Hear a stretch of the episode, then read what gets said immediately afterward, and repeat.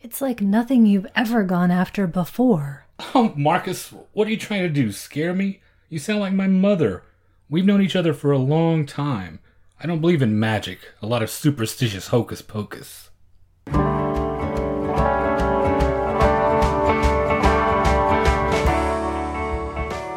Welcome to the Magic Lantern Podcast, an ongoing informal discussion of the films we love and the things we love about them. I am Erica Long and I am Cole Lane. Each episode of The Magic Lantern will be devoted to one film that we alternately select, and we will discuss why it is significant to us. We are at episode 52 this time, and the Joker in this deck is going to pick what she wants to talk about.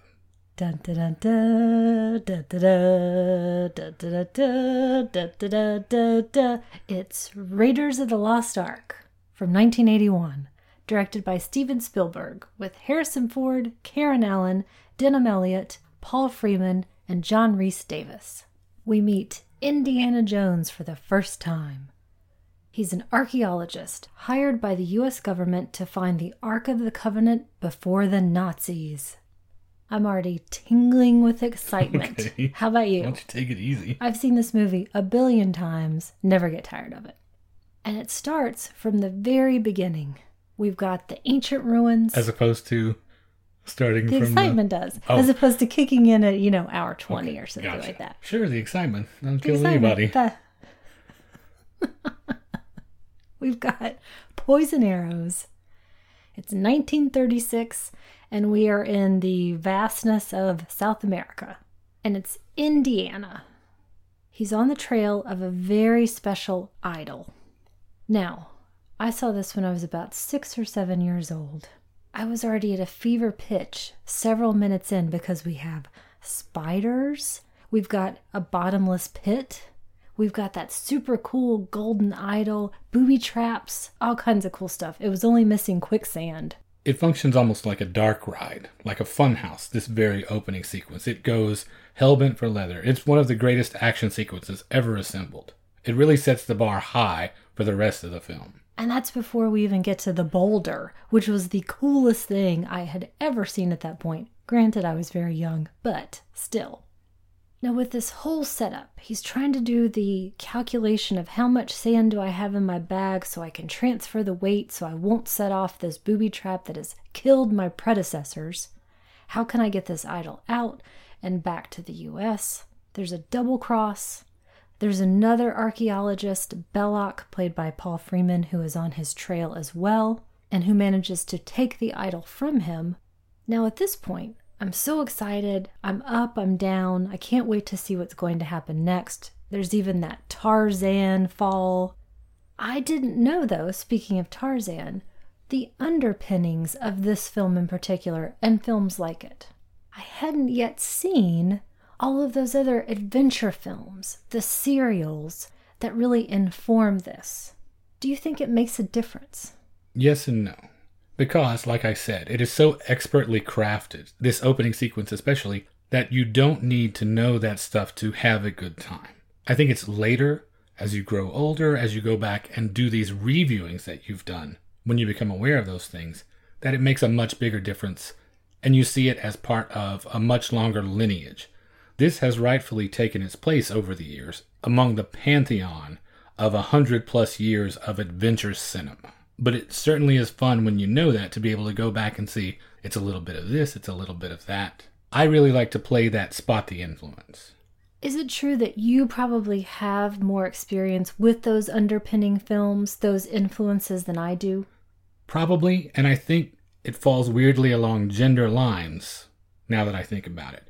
Because there's a whole tradition of boys' adventure stories that, growing up in the 70s, I was privy to the tail end of its popularity.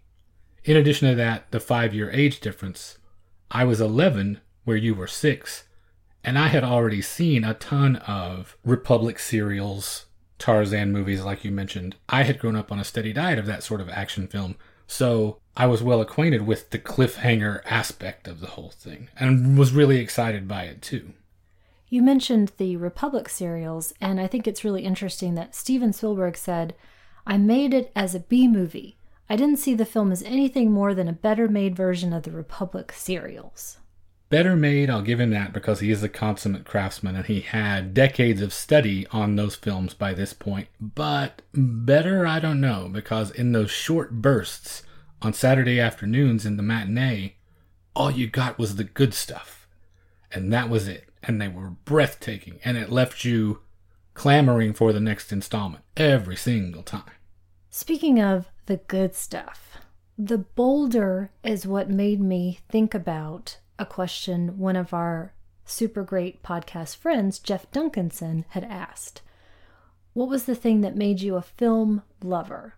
Now, I wouldn't say that this is the thing that made me excited to explore more about film, but I can't imagine a more interesting, exciting, exhilarating way to usher in my film going career than with this amazing boulder coming down and almost crushing him. And since then, as I mentioned, I've watched it many, many times. And at this point I feel like I pretty much know it by heart, and I that's illustrated by something that happened just the other day. At my office, we've got big screens throughout, and people are constantly watching movies and TV, which sounds kind of crazy. It's one of those hip new workplaces. But I happened to just stand up from my desk and look at the screen. I saw a face, and I knew that's Raiders of the Lost Ark. It wasn't Harrison Ford's face, it was the face of one of the porters. But it's so ingrained in me, I knew exactly what it was, and it was shocking to me that people standing around didn't know even when Harrison Ford came on screen. Hmm. To be fair, they were more excited about watching The Mighty Ducks later. Okay. So, if that tells you age a little bit. I mention this for another reason because, as it is one of those things that we've both seen many times, how can you find anything new in it? Well, this is a question I think about an awful lot because when you watch as many movies as we do, and often over and over again, what are you hoping for? I don't watch films for comfort the way a lot of people do, so I'm not putting on something for it being an old friend there just to spend time with. I am almost always specifically looking to delve into it to get something new out of it, and so does it yield something is the question I'm asking most of the time when I'm rewatching a movie. But I do have a few of these like you where I have a hard time remembering when I didn't know every single detail of this thing backwards and forwards.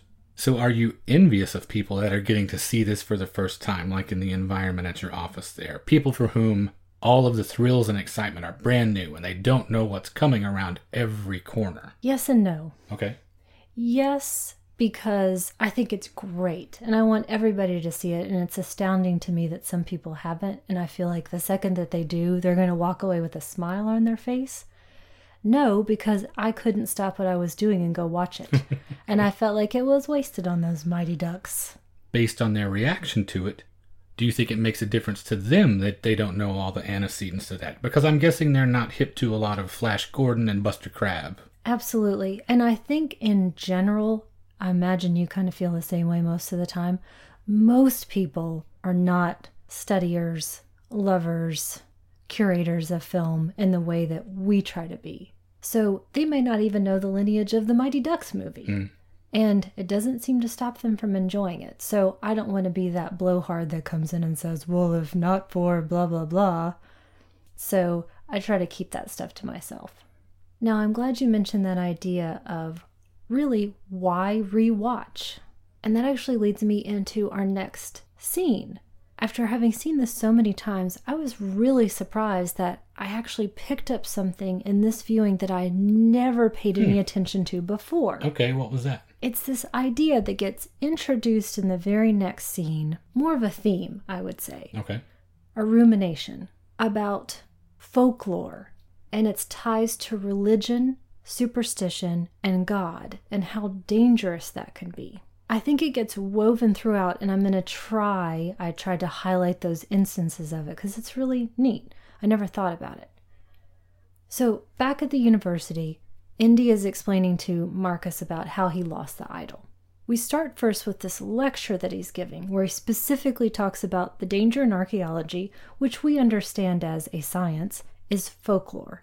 Marcus tells him that army intelligence is waiting for them, something very important to talk to him about. We learn that Indy is an expert on archaeology, difficult to find antiquities, but also on the occult, which doesn't mean he is necessarily interested in or a practitioner of, just an expert, that science of learning. May have been a lot more interesting to me in retrospect if he had been a Yeah. practitioner. Yeah. Let's see where that goes. Well, I did say Temple of Doom. No, thank you. Anyway, when we go into this next scene, which is full of exposition, we learn about what the Ark is, Indy's old mentor, Ravenwood, the stakes of finding the Ark, the Nazis are involved, how Hitler is also obsessed with the occult. And as Marcus also tells us in a moment, the stakes could not be higher. With the Ark, the Nazis would essentially be invincible. This scene to me is a pretty fascinating one, and I actually studied it in screenwriting class. It's one of those master classes in how to fit in a lot of information in a really artful and interesting way that gets you involved in the story. And I think that Indiana is treating God essentially as folklore as well. As I would hope an objective scientific mind would. They are all equal, it would seem. If you are at all familiar with the traditions of antiquity, you realize there have been gods as long as there have been people, thousands of them. Before we get any further, I have to let the air out of two ideas a little bit. Go for it. One, that Indy's an archaeologist. Okay. He's a looter. Good point. I think real archaeologists probably bristle at the notion of him being their representative. Two, the Nazi occult thing. The subject of a number of History Channel episodes. Right. The Nazis, the Washington Generals of the History Channel. that idea was seized upon in the 40s and then blown all out of proportion. I don't doubt that Hitler might have been interested in these things, but I don't think the way he is portrayed in popular culture, especially the fringe parts of popular culture, as being completely obsessed by it and wholly driven by it, that is so far off the mark as to be laughable, I think, when you go back and actually look at documented sources. And unfortunately, I think this movie may have spread that idea more than any other single piece of popular culture. The people that really believe that and write those books, they're historians the same way Indies and archaeologists. I want to talk about your looters point for a second. Okay. It is called Raiders of the Lost Ark, Right. which I always assumed was the other people, Sure. not Indiana.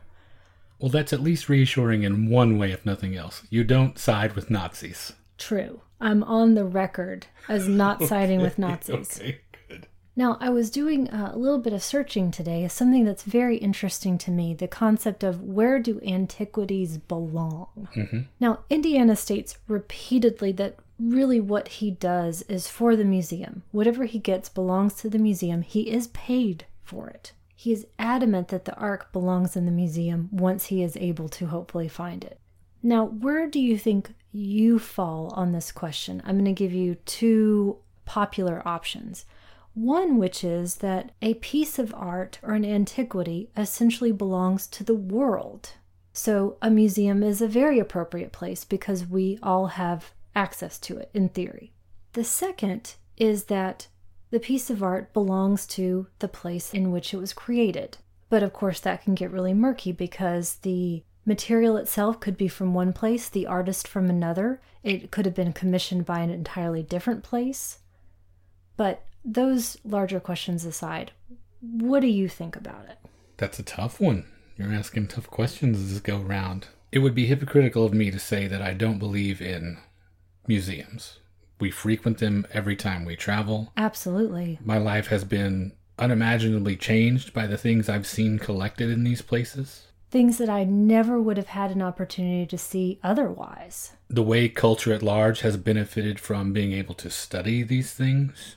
And you're right, it's tricky, especially when it comes to origin. If you leave the items in the care of even not taking into account the nationality of the artist and all of the things you were mentioning, even if you're just going strictly by where the item was created and discovered, a lot of these places don't have the facilities to preserve, to study.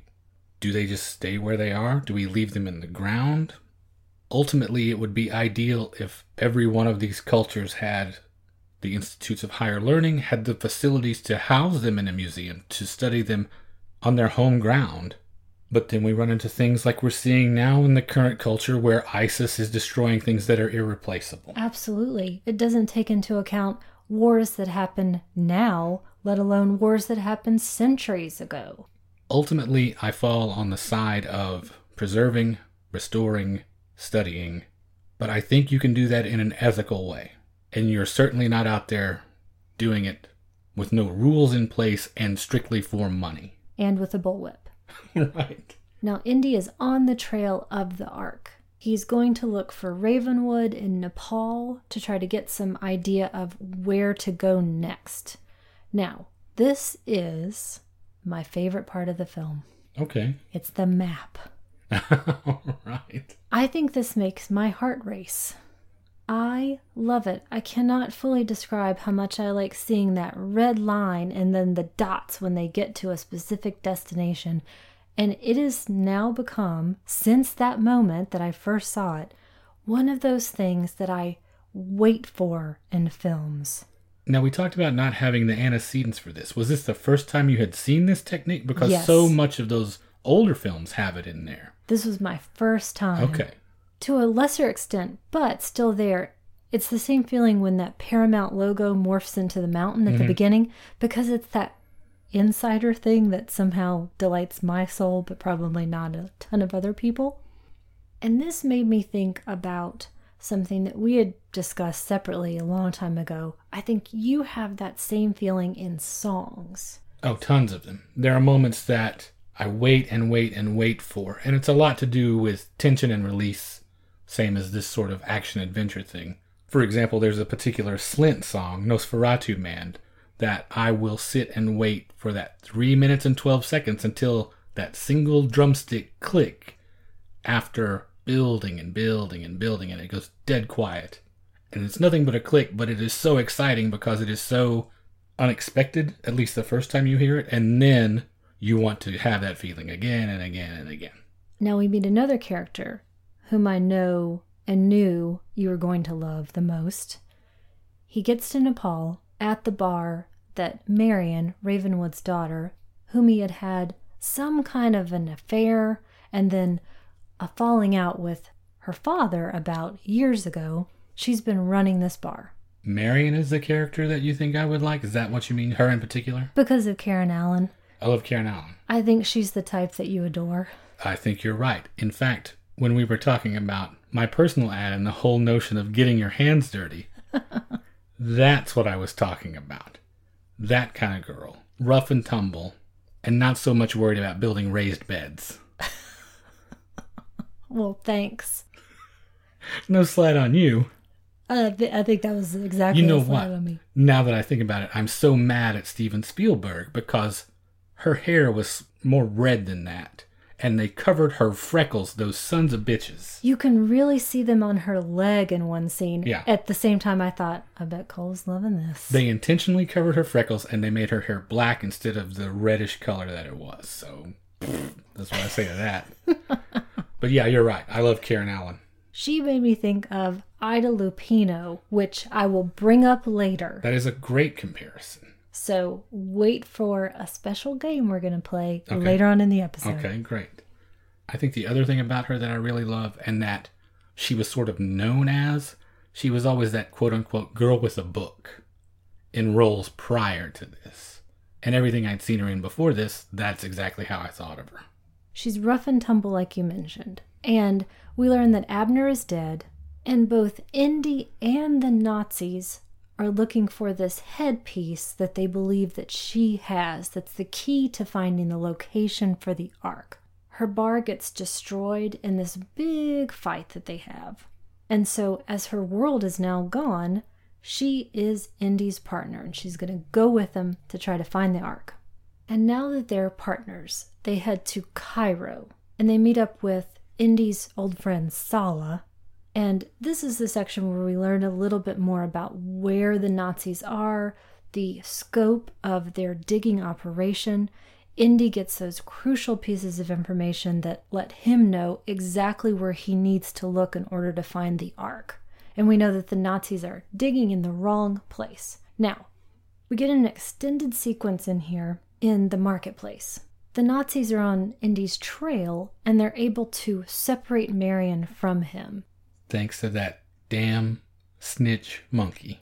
Double cross the monkey. He's Not going to get his. Not cool, monkey. Now he thinks that she's been put into this basket and then tossed into this truck. And so he's going after this truck. He manages to shoot the driver, which results in a turnover and explosion.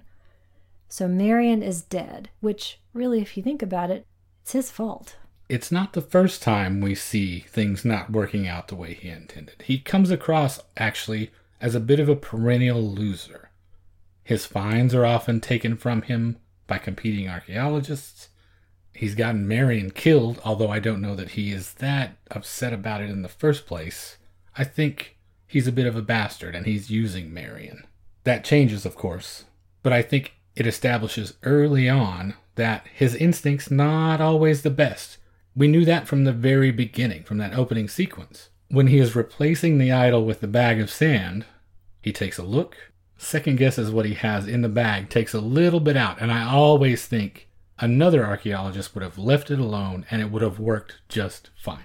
Every time I watch it, I think if you had just settled it in and distributed the weight, and I'm sitting there trying to do the physics of it, but it never really occurred to me that he wasn't the hero 100%, except for that establishment of his fatal flaw, which is that he is scared of snakes. Not that he is a bastard and ruined his girlfriend's previous life and has now killed her. Well, he's very much in that mold of Errol Flynn and the charming rogue. It's total Han Solo. It's Harrison Ford's bread and butter. We've mentioned specifically those competing archaeologists, and we now see Belloq, his main rival, as he is drowning his sorrows. Not gigantic sorrows, probably, but Belloq talks to him in this really interesting extended scene about how archaeology is their religion. I think it's great framing too because you can barely see any light in his eyes as he's listening to Belloq talk about this, talk about this as the ark is the radio for speaking to God. Though in the next scene, it's a little bit more of that mysticism. He's with the old man reading through the headpiece, and that wind blows through. Before we get out of that, I wanted to address something you said there the whole thing about shade and shadow, and this exchange they're having, where Belloq tells him, I am a shadowy reflection of you. We're not that different. Belloq sees that his ethics are questionable. It takes one to know one, basically. And realizing that, when you go back and look at the ways that Indy is presented in this whole thing, how often he is in shadow. For instance, the very introductory scene. We hear him being spoken about, he's in silhouette, and when the big reveal comes that that's who they're speaking about, he steps forward out of the shadows. When he first shows up at Marion's bar, huge silhouette cast on the wall. When he and Sallah are taking the ark, shadows and silhouettes everywhere. So it's not just a great 1936 ish movie device with all of this proto noir that's happening, it's indicative of his character as well. He is shady. One of the moments that I love as well is when we're focused on his private dig that's happening, and it says the sun is going down, and he starts to remove his native garb, puts his hat on, and that's all in silhouette. Love that moment. It's so iconic, that costume and that silhouette that he cuts, that I am amazed that he thought he could get away with starting an alternate dig a few hundred feet away from where the Nazis are, and they wouldn't look up and see on that ridge in the sunset, hey, there's Indiana Jones, TM. Well, I wasn't the project manager on that site. I can only guess because we do see the scope of this dig that they're counting on so many hundreds upon thousands of people spread throughout that he'll just blend in as just another site. Now, I just jumped ahead a bit with that moment that I really love, but to backtrack for a second. During this digging operation, Indy happens to stumble upon a tent, and there's Marion. She didn't die, she was just kidnapped and she's been tied up. Now, Indy the bastard comes into play because he says, If I take you out now, they're just going to start looking for us. So finding the ark is more important. I told you. The ark is priority. I told you. she is in the hands of literal Nazis. so, anyway, he leaves her there, and we have this scene that I find to be really interesting where we explore the burgeoning relationship of Marion and Belloq, and then also his motives. Now, I haven't touched upon this before, but Belloq is a Frenchman. Mhm. And as the scene goes on and he brings out a bottle, it looks like the label is in Hebrew, possibly. So, possibly Belloq is a Jew. And I'm thinking about the point that you made earlier that shadow and his motives, and the fact that he is shady and embraces it. So, he is essentially for hire. And I also think he has a more complicated relationship with religion. Even though he talks about archaeology as our religion, I think there's a lot more going on. And I think he is personally driven by the search for the Ark in a way that's entirely different than Indy's. Would you agree?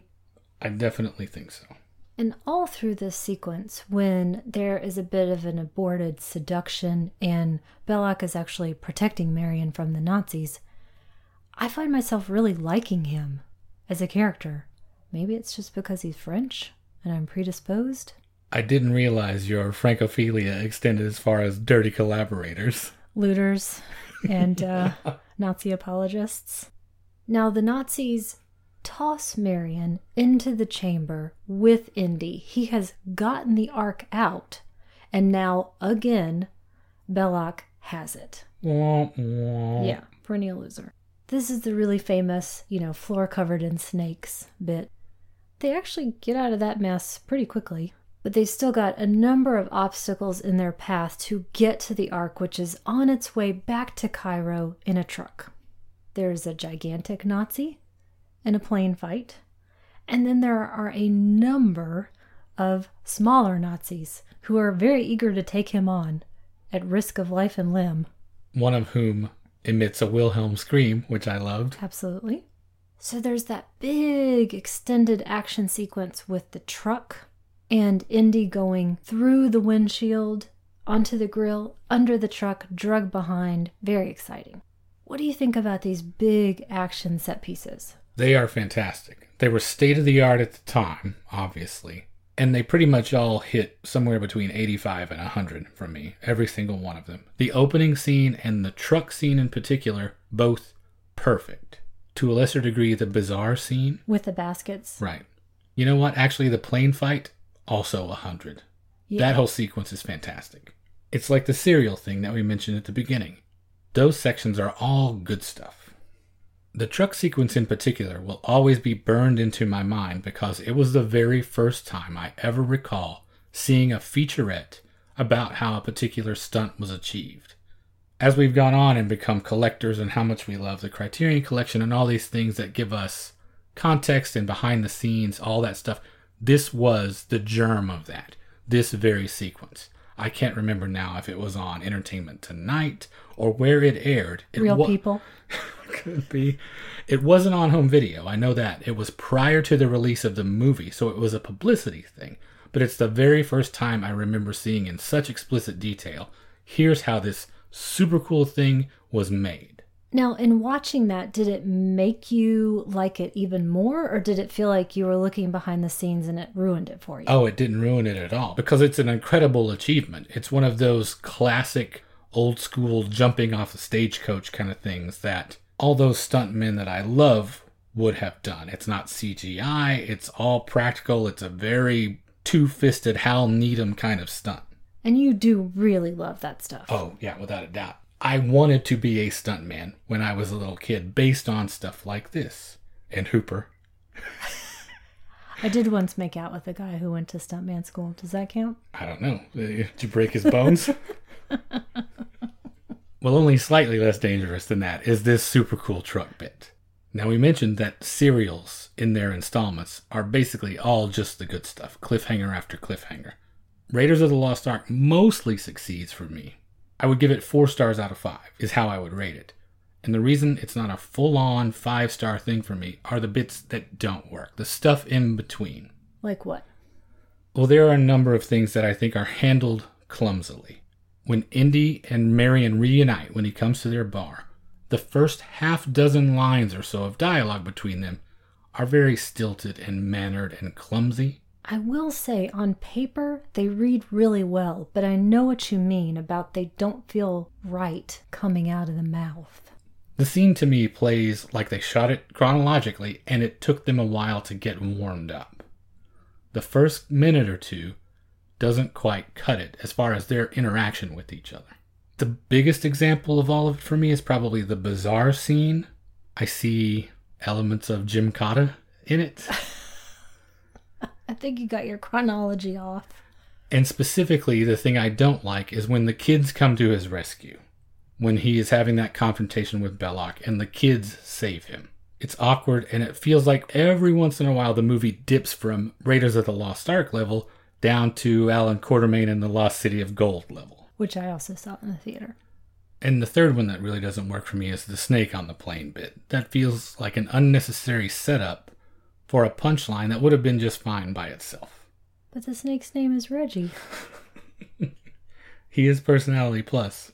But I don't know who the snake was dating to get the cameo, what producer they were going out with. Totally superfluous. Okay. And as it turns out, I think I know why those sections feel like that to me. I discovered in doing research this time around for this, this was the first time Spielberg used second unit. This was the first time he didn't shoot everything himself and assemble all of it on his own. Wow, okay. And he's so meticulous and very specific in his aesthetic that I think those sections that are jarring and not quite up to par have to be the work of someone else. Because he would not have done it quite that way. Now, I haven't gone back to see if there's a specific record of which of those scenes were shot by the second unit, so I could be way off in my estimation of who did what, I'm going to go with the fact that that's what it is that made those scenes not work for me. Well, that leads me to the scene that doesn't work for me, and never has, but it's for kind of a silly reason. At this point, Marion and Indy have made it out of the desert and they are limping towards a ship and hopefully safety. The Ark is on board with them. And we have the sex scene, for lack of a better term.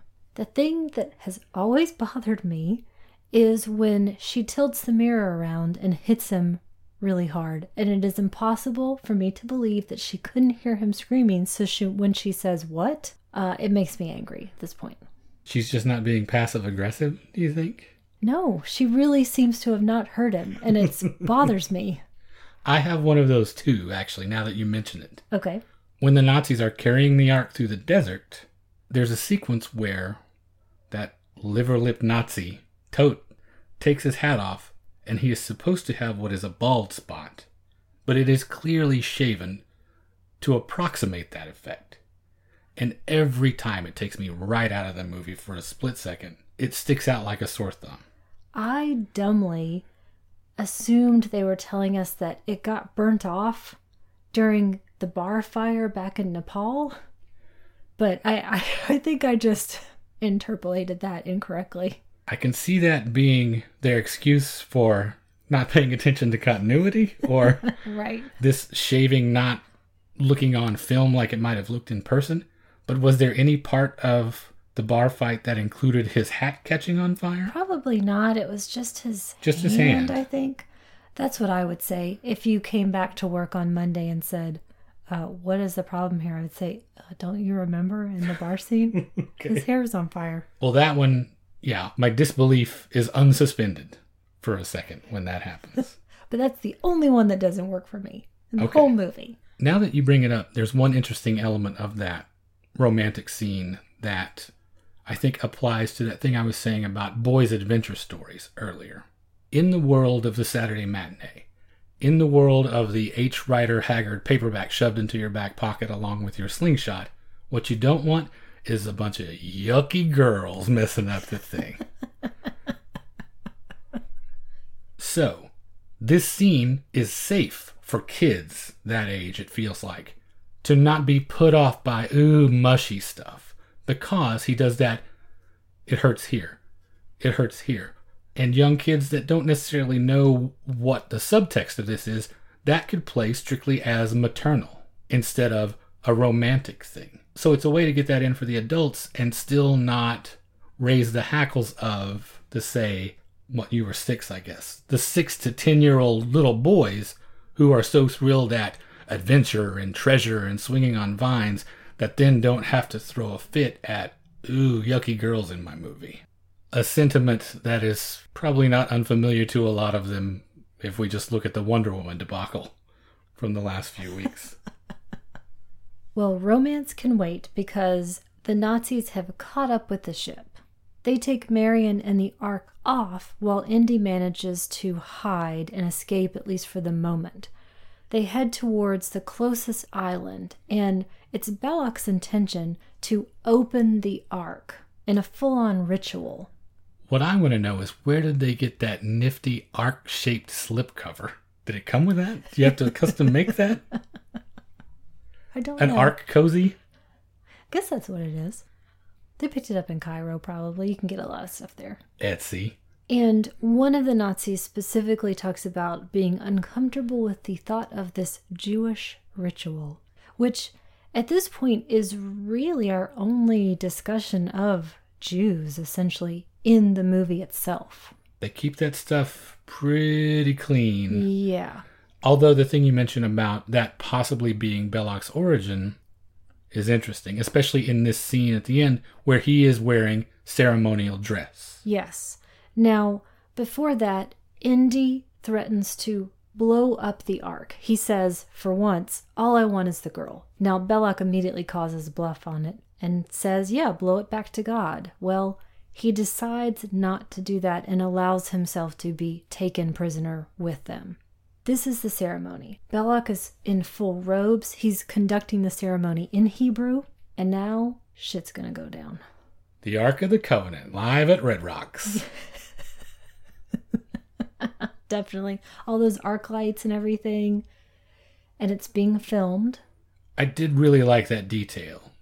You see, very specifically pointed out, one Nazi film camera, but the presence of that camera and specifically pointing it out to the audience conjures up all of that Nazi documentation that was taking place, Leni Riefenstahl, all of those things that, as a cinema goer, if you know your history, it's a nice little detail to think about.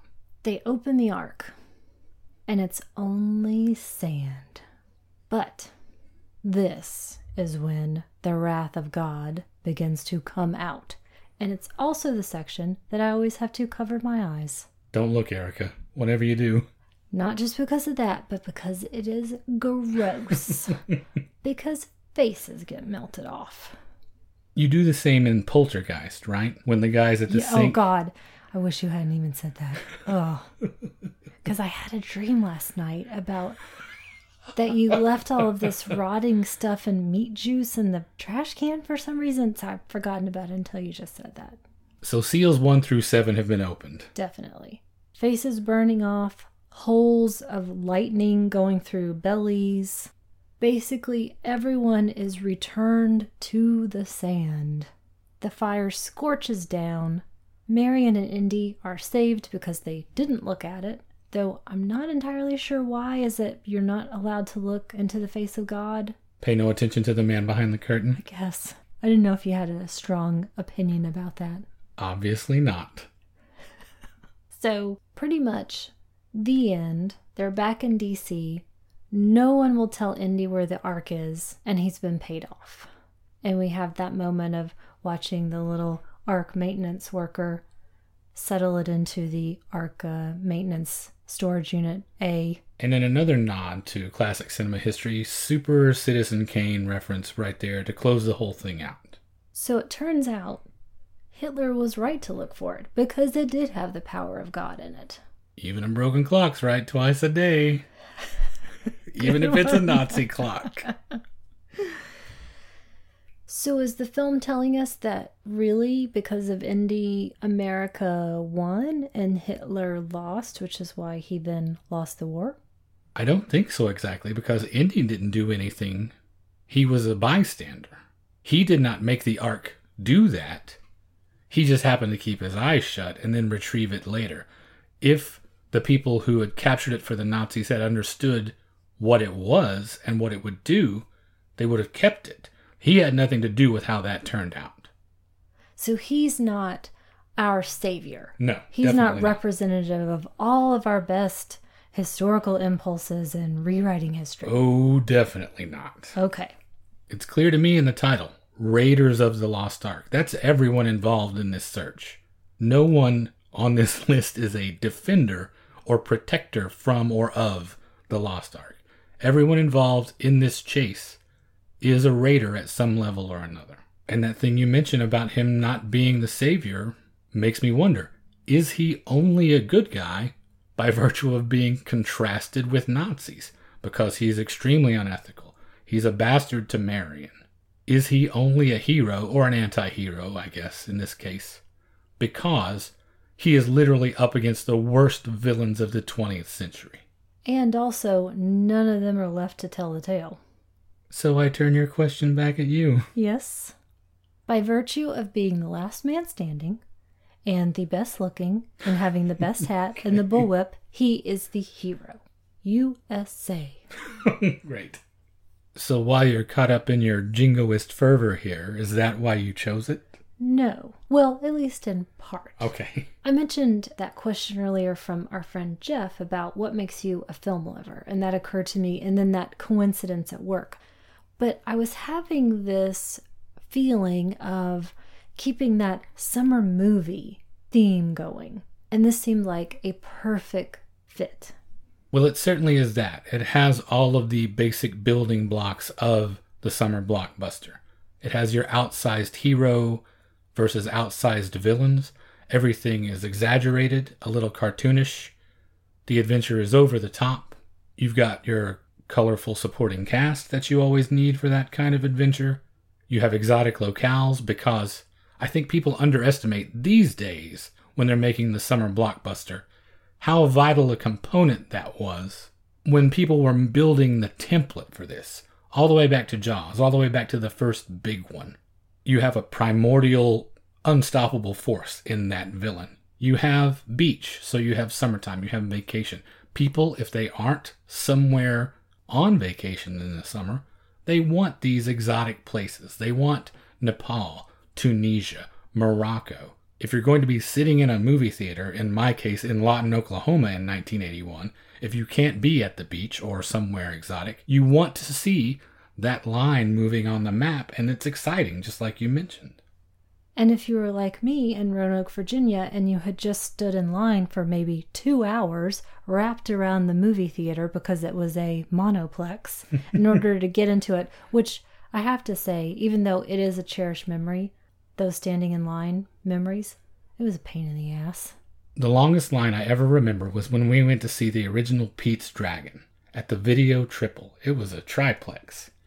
And we had to go up the side of the building and all the way up a sloping parking lot to the highway, essentially, and stand there again, like you said, for hours until we got into what was probably the third pass of the day for Pete's Dragon. And if you were just behind those people who decided, even though there are two of them, they're going to buy six tickets and they got the last ones and you got to wait for the next one. Pivotal summer experience, that Pete's Dragon line. Another reason I'm going to go back to something we mentioned earlier, likening Karen Allen's performance to Ida Lupino, and talking about the underpinnings of this. It's in that grand tradition of things that I now know and love. And it makes me think about a little game that I want to play with you, which is what is your dream cast of this film if it were made in 1936? Well, one of the most interesting things about it to me is that it could have been made, and it was shot to look like a lot of those things. I feel like you could pick this up and drop it down in 1936, minus some of the gore, and it would play exactly as well as it plays right now. When you mentioned to me that you were thinking about this, I started making my mental list, and I went at it more like a studio head, I think, rather than what I personally, Cole, would want to see. Because it is an A picture. Uh, I am Louis B. Mayer in this scenario too, so you just wait till you hear mine. So mine might seem a little obvious, but it would have been the biggest movie of 1936. Okay, who do we have? Cary Grant is Indiana Jones. Incorrect, but go on. Who do you have? Uh, no, I'll tell you after we get through yours. Okay. I choose him because you have to have someone that has that roguish charm, but you also have to have the person that can pull off the physicality and be a professor. I am 100% with you. I already looked at Cary's headshot and discarded Okay. it. Keep going. Okay. This is probably the choice of mine that you will like the least. For Marion, Carole Lombard. I'm with you. Fantastic. Okay. Mine's better, but we'll get there. Okay. I'm guessing you're going Ida Lupino since you've brought her name up multiple times. I'm going to cheat like crazy when we get to Oh, mine, so just wait. I went with Carole Lombard because Marion is equally as tough as Indy. Every bit. And from the beginning can drink all these Nepalese under the table, and I think that's definitely Carole Lombard. I'm going to fall back on the tried and true. If it makes money, we're going to keep going to that well. And for Belloq, Paul Henreid. Okay, good. You push him over to the dark side a little bit, he's just complex enough to play all the things you were talking about. And for Sallah, and especially for Toht, you keep the team together and you get Sidney Greenstreet and Peter Lorre. Ah, okay. Pretty good. So you've got them from The Three Strangers, you've got them from Casablanca, and now you have them in this as well. Okay. Are you ready for mine? Blow my mind. Okay, starting at the top with Indy, I went through that same thought process. Why I decided not to go with Cary Grant because he is so beautiful. I cannot imagine him losing anything ever. So I went with someone who I think could portray that a little bit more, who had the natural athleticism, the intelligence, the charm, the looks, all of that. I was going to go with your favorite actor of all time, Joel McCrea. This guy sounds like a hunk. I decided instead to go with Fredric March. Hmm. I think he is interesting and complex. I was also debating possibly Spencer Tracy. I have to work to see it because most of his stuff, I think of him as being a little effete. But then I think Dr. Jekyll and Mr. Hyde. That's what pushed it over That's for a me. super physical and intense performance with a lot of darkness, so I can see it working. now I'm I'm building here. Okay. So just bear with me. Keep going. Okay. For Marion, I decided Ida Lupino was not available during young. the shooting. Yeah, Right. probably a little bit too young. So, Paulette Goddard. Oh, Done. Bingo. Wonderful. Okay, you got me. I'll Yeah. give you that one. Yeah. I I was feeling really proud of myself when I came upon her. Not to mention that she moves me in similar ways that Karen Allen does. Exactly. So- Yeah. She's a pip. Yeah. Now, this next actor, Okay. I had to get him in the film some way. So I was really trying to decide Belloq or Sallah. And I decided Sallah. And it is Jean Gabin. Oh. The charisma, i except in my film, Marion ends up with Sallah. I mean, come on. Sure, of course. You can understand why he has 12 children. I want to give him an entire section where he sings as well. Okay. He does. He sings He that song when they part for the last time. yes. So I think Jean Gabin would be great in it. Okay. You you want to have a whole movie with him. Certainly. Into our bad guys. For Belloq, I decided on Claude Rains. Okay. I think he is still very charming, but has that shifty shadiness about him that I think really plays. I think I got you on this one. I think Okay. Paul Henry kind of That edges. was that was a good one. I think Claude Rains is more fun though. yeah. I'm throwing Paul Lukas in there for any other available part. I'm Hmm. Going to make a special part for him Okay. Sure. just to have him in there. So I think I nailed this one. Here's what I'll say. Your movie will be the better movie. My movie will make more money. Okay, all right, good point. My movie, truth be told, wouldn't be 1936. It would be 1976. And Werner Herzog would make it. And Klaus Kinski would play every role. It would be a tour de force. I can't I can't wait. He even has experience with monkeys. So, jackpot. Oh my goodness. Now, after our dream films, our reimaginings of Raiders, how about a recommendation? I am going back to the blueprint for the original charming rogue, and I am doing Robin Hood. Initially, I thought I'll do the Errol Flynn Robin Hood, but then I remembered, you know what? The Disney Robin Hood from 1973 actually is just that good, and has kick ass Roger Miller tunes in it. So I am going with the Disney version from 1973. I thought you were going to say the Kevin Costner version. I would not say that. This was directed by Wolfgang Reitherman, and this was voiced by, among others, Peter Ustinov, Terry Thomas, Brian Bedford, Monica Evans, Bill Harris, Andy Devine, and Pat Buttram. You haven't seen this, right? Right. So Pat Buttram must do a farm animal, right? Voice? no?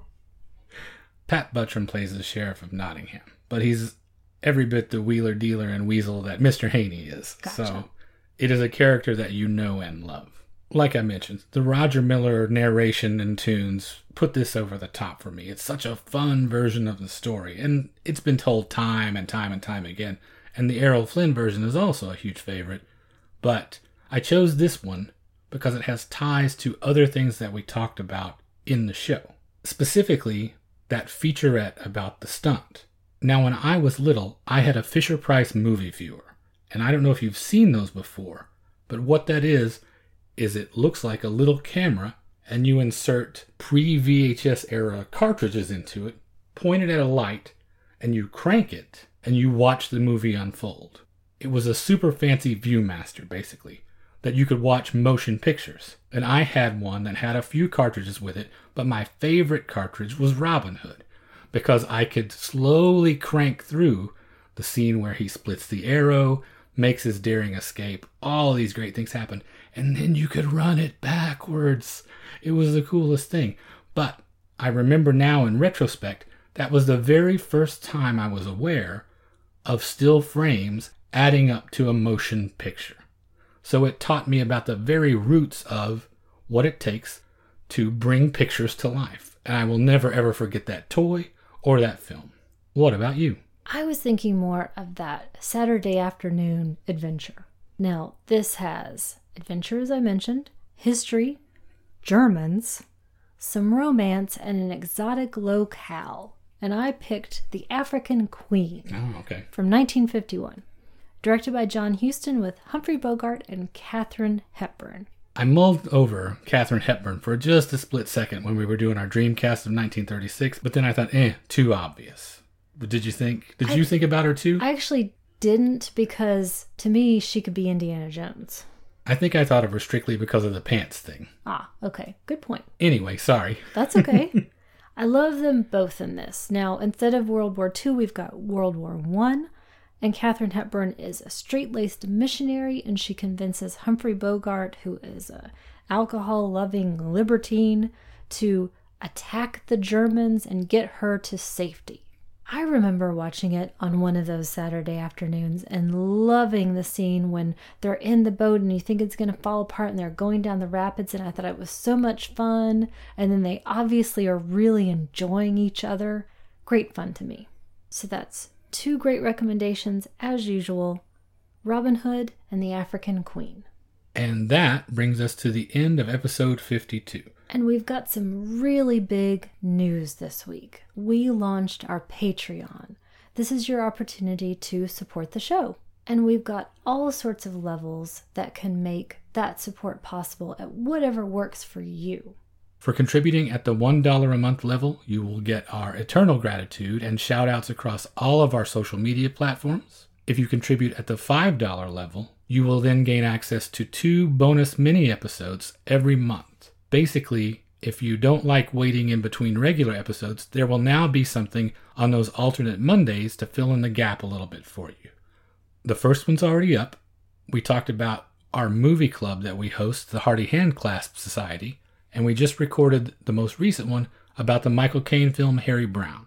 At the $10 level, you will get one of our super cool enamel pins of our logo with the glow in the dark beam, in addition to everything that comes before.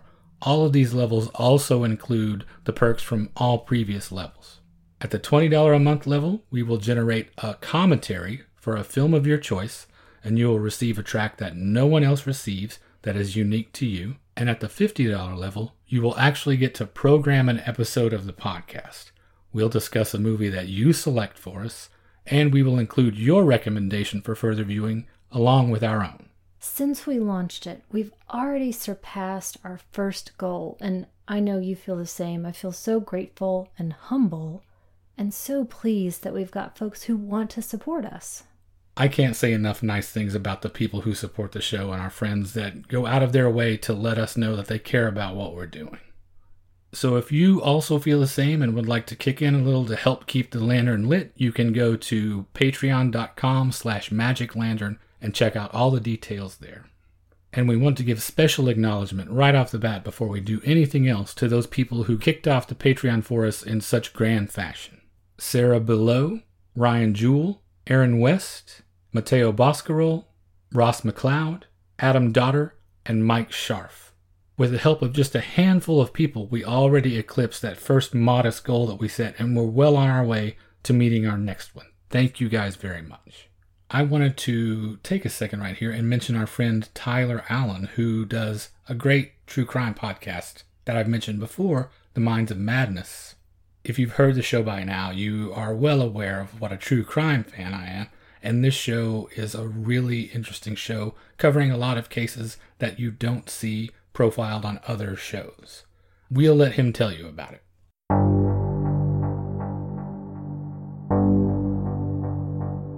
What could an American dad, a university professor, and a passenger on a bus possibly have in common? You can find out by listening to the Minds of Madness podcast, where we uncover the series of events and state of mind leading ordinary people to do unthinkable things. The Minds of Madness is available on Apple Podcasts, Spotify, Google Play, Stitcher, and all other major podcast apps.